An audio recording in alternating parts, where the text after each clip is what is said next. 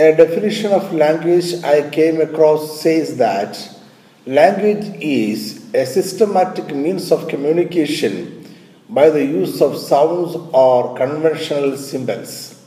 I found this definition in WordWeb, a virtual dictionary copyrighted by Princeton University, USA. In this definition, there are two components of a language one, sounds or conventional symbols. They are the means of communication. Second, communication itself. It is a purpose of the language. Language is often considered as a means of communication. Alphabets, sounds, gestures, or objects are used for communication. These are only means of communication. Communication is the purpose of a language. Language exists and used for communicating an idea from a person or community to another. If that purpose is fulfilled, any medium can be called a language. Thus, we have words and symbols. Gestures are used by the deaf and dumb people. Animals, birds, and all living creatures have their own language.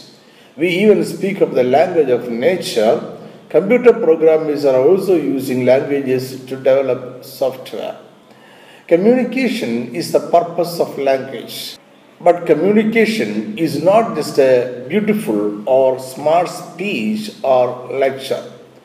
Communication includes expressing the idea in the mind of a person and receiving an understanding by the other person. If the second person cannot receive and understand what is expressed by the first person, the communication fails in its purpose. It is not communication at all. There will be a communication gap or a communication problem. But all languages have their own limitation in communication. That is why we use gestures, face expressions, and body language too, in addition to sounds to communicate our ideas. Objects are directly used to communicate ideas. For example, a bottle is shown to communicate the idea of a bottle.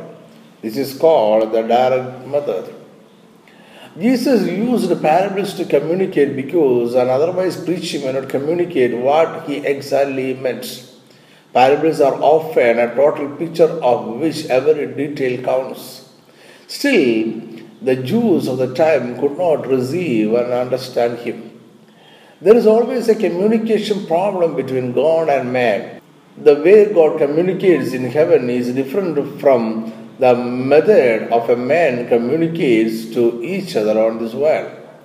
So, for an effective communication, God chose a method that is familiar to man and that would contain the thoughts of God, that is, covenants. Covenants are the means of communication. God, in His authority, has chosen to communicate with man. Covenants have three characteristics. One, covenants are everlasting. God means to fulfill it, not to break it at any circumstances. Second, the parties of the covenant must have the authority and power to fulfill it. God has the authority and power to fulfill his part in the covenant. And the third, they should remain faithful to the covenant. God is faithful to fulfill even the minute details of the covenant. Except Yahweh, no other gods in the world has chosen covenants to communicate with man. Because only Yahweh has a purpose to fulfill it the authority and power to fulfill it, and he is faithful to fulfill it. The Ten Commandments is a part of the Mosaic covenant. Mosaic covenant is a progressive covenant of the Abrahamic covenant. What God left to prescribe in the Abrahamic covenant is set in detail in the Mosaic covenant. Ten Commandments are condensed pithy statements of all details in the Mosaic Covenant. The first of the Ten Commandments is stated in the following verse Exodus chapter 20, verse 2 and 3. I am the Lord your God who brought you out of the land of Egypt, out of the house of bondage. You shall have no other gods before me. Before we go further into the commandment, let us look at the cultural and religious background of the time. Everything starts with Abraham, the great patriarch of Jews. Abraham was living in a polytheist society. Belief in more than one God existed during the time of Abraham and the Sinai covenant. We uh, read that Terah, the father of Abraham, served other gods in Joshua chapter 24, verse 2. A polytheist society believed that there is more than one God. In polytheism, Supernatural forces are personified and organized into a cosmic family. This family becomes the nucleus of a particular culture's belief system. These gods are distinguished by particular functions and often take on human characteristics. Egyptians believed that gods could take on the form and characteristics of objects found in nature, including trees, sacred herbs, cattle, animals, and animal human hybrids. The basic argument of polytheist religion is very simple. They argue that one God cannot manage all the affairs of a vast universe. One means chaos in the universe. So there must be more than one, a God for distinctly separate areas. All these gods may have or may not have one supreme God who looks over all activities and settle disputes among them. They are living peacefully, doing their own assignments. Disputes are rare. They have created the universe and everything in it. They have pronounced the fate of each creature and the universe itself. They have announced all duties of man towards God and towards uh, man and then they have ascended to the heights of mountains. They speak no more on matters they have already spoken. Soothsayers are not prophets like the prophets in Israel. They are not the go between God and man. They are people with special abilities to see into the future. Prophets who claim to stand between God and man and speak on behalf of gods are dangerous to a society. Gods have spoken all and nothing more to say. These were the basic principles of a polytheist religion. In a polytheist society, people believed and worshipped their choice of God, and Abraham worshipped Yahweh the Lord. So far, there was not a chosen and separated community that worshipped Yahweh. So God chose Abraham, called him out of his own native land, and separated him from his relatives and friends and asked him to travel to a promised land.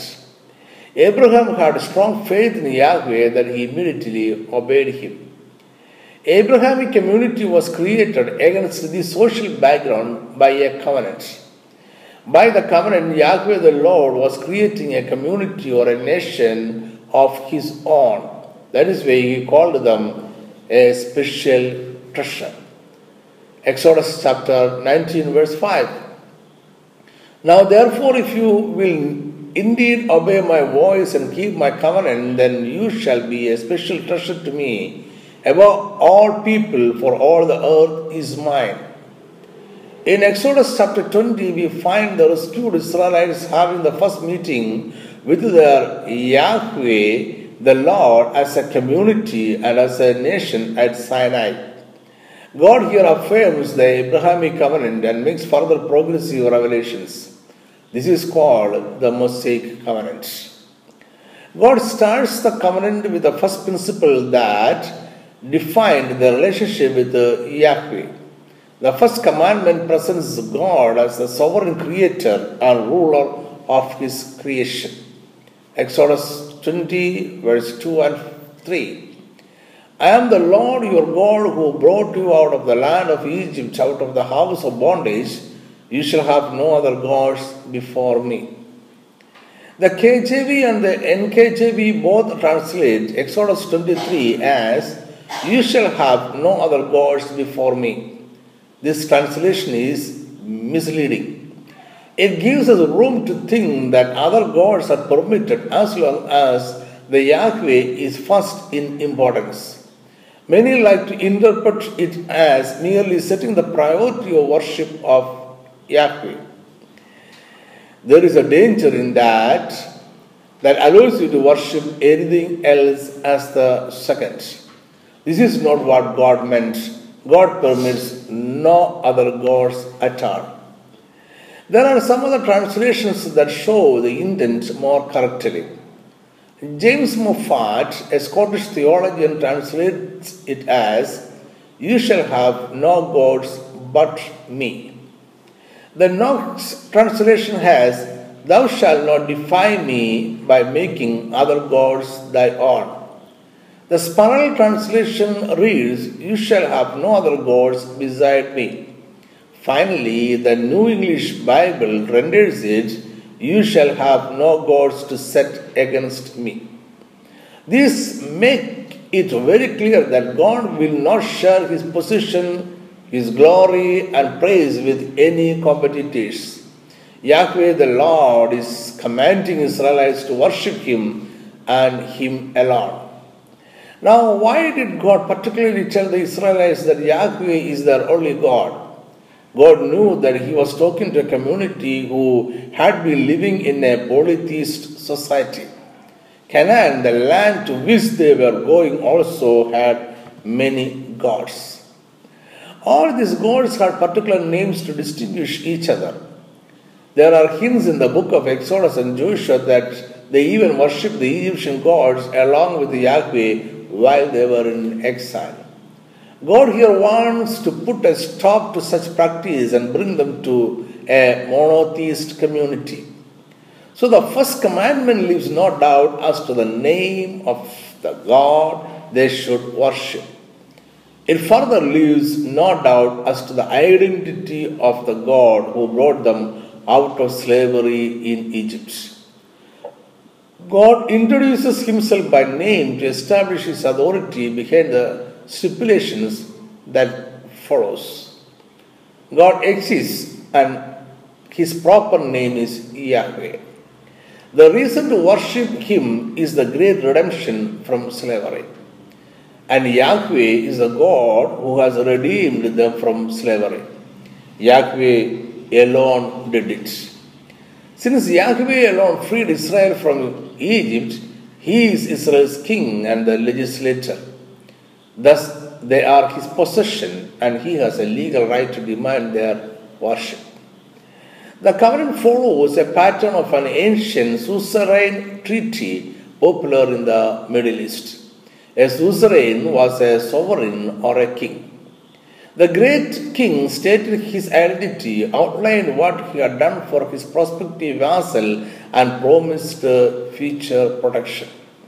On these grounds, and the basis of this, he demanded exclusive loyalty and laid down certain obligations for his subjects.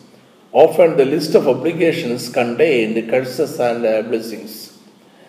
By the Sinai covenant, Yahweh is formally acknowledged as Israel's king. Yahweh, the great monarch, accepts Israel as his subjects under the suzerain treaty. So they are expected to render complete submission, allegiance, and obedience to Him out of gratitude for His past mercies, respect for His sovereignty, and trust in His ongoing care. The covenant establishes an exclusive relationship in which the subject population may have only one sovereign. Ancient oaths and treaties prohibit subjects and vassals from accepting alternative or additional sovereigns or protectors. The Ten Commandments are an introductory summary of the law. It is the central core of the lengthier law of Moses. The essence of the law is outlined for us first and then more detailed documentation of law will follow. The Decalogue was inaugurated and uh, promulgated at Sinai for the first time. But the laws were not newly created or introduced. The book of Genesis reveals the fact that these formalized laws were already followed or assumed as a moral standard. That means all Ten Commandments had been part of the law of God previously written on the hearts of the people. Genesis 35, verse 2, we read, And Jacob said to his household and all who were with him, Put away the foreign gods that are among you, purify yourselves, and change your garments. In the above verse, Jacob is commanding his family to put away all other gods. Ten commandments were codified in Exodus chapter 20. And writing these laws on stones reveals the permanency of it. Yahweh made these commandments mandatory in his kingdom. The Ten Commandments are God's standard for Israel's culture. By giving Israel the Decalogue, God was prescribing the moral base for their culture. Israel had just emerged from the Egyptian culture as a persecuted minority in the Egypt, their culture was perhaps easier to shrug off when they left that land. On the other hand, God's people should not adopt the Canaanite culture. Thus, God gave the law to Israel to dictate not only individual conduct but to establish a corporate code of behavior.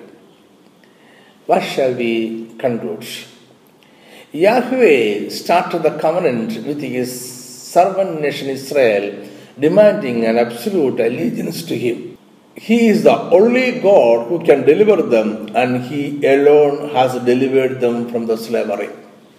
He does not work in partnership with uh, other lesser gods. So He is the King and the only King of covenants. So Yahweh demands total allegiance to Him. Like the Israelites, we all enjoy peace, health, material prosperity, and everything in this world because of Yahweh the Lord. We are free from the slavery of Satan because God delivered us. So, we are exhorted and commanded to worship Yahweh and Yahweh alone without sharing the glory of all blessings with anyone else. May God bless you and meet you uh, next Sunday. Thank you.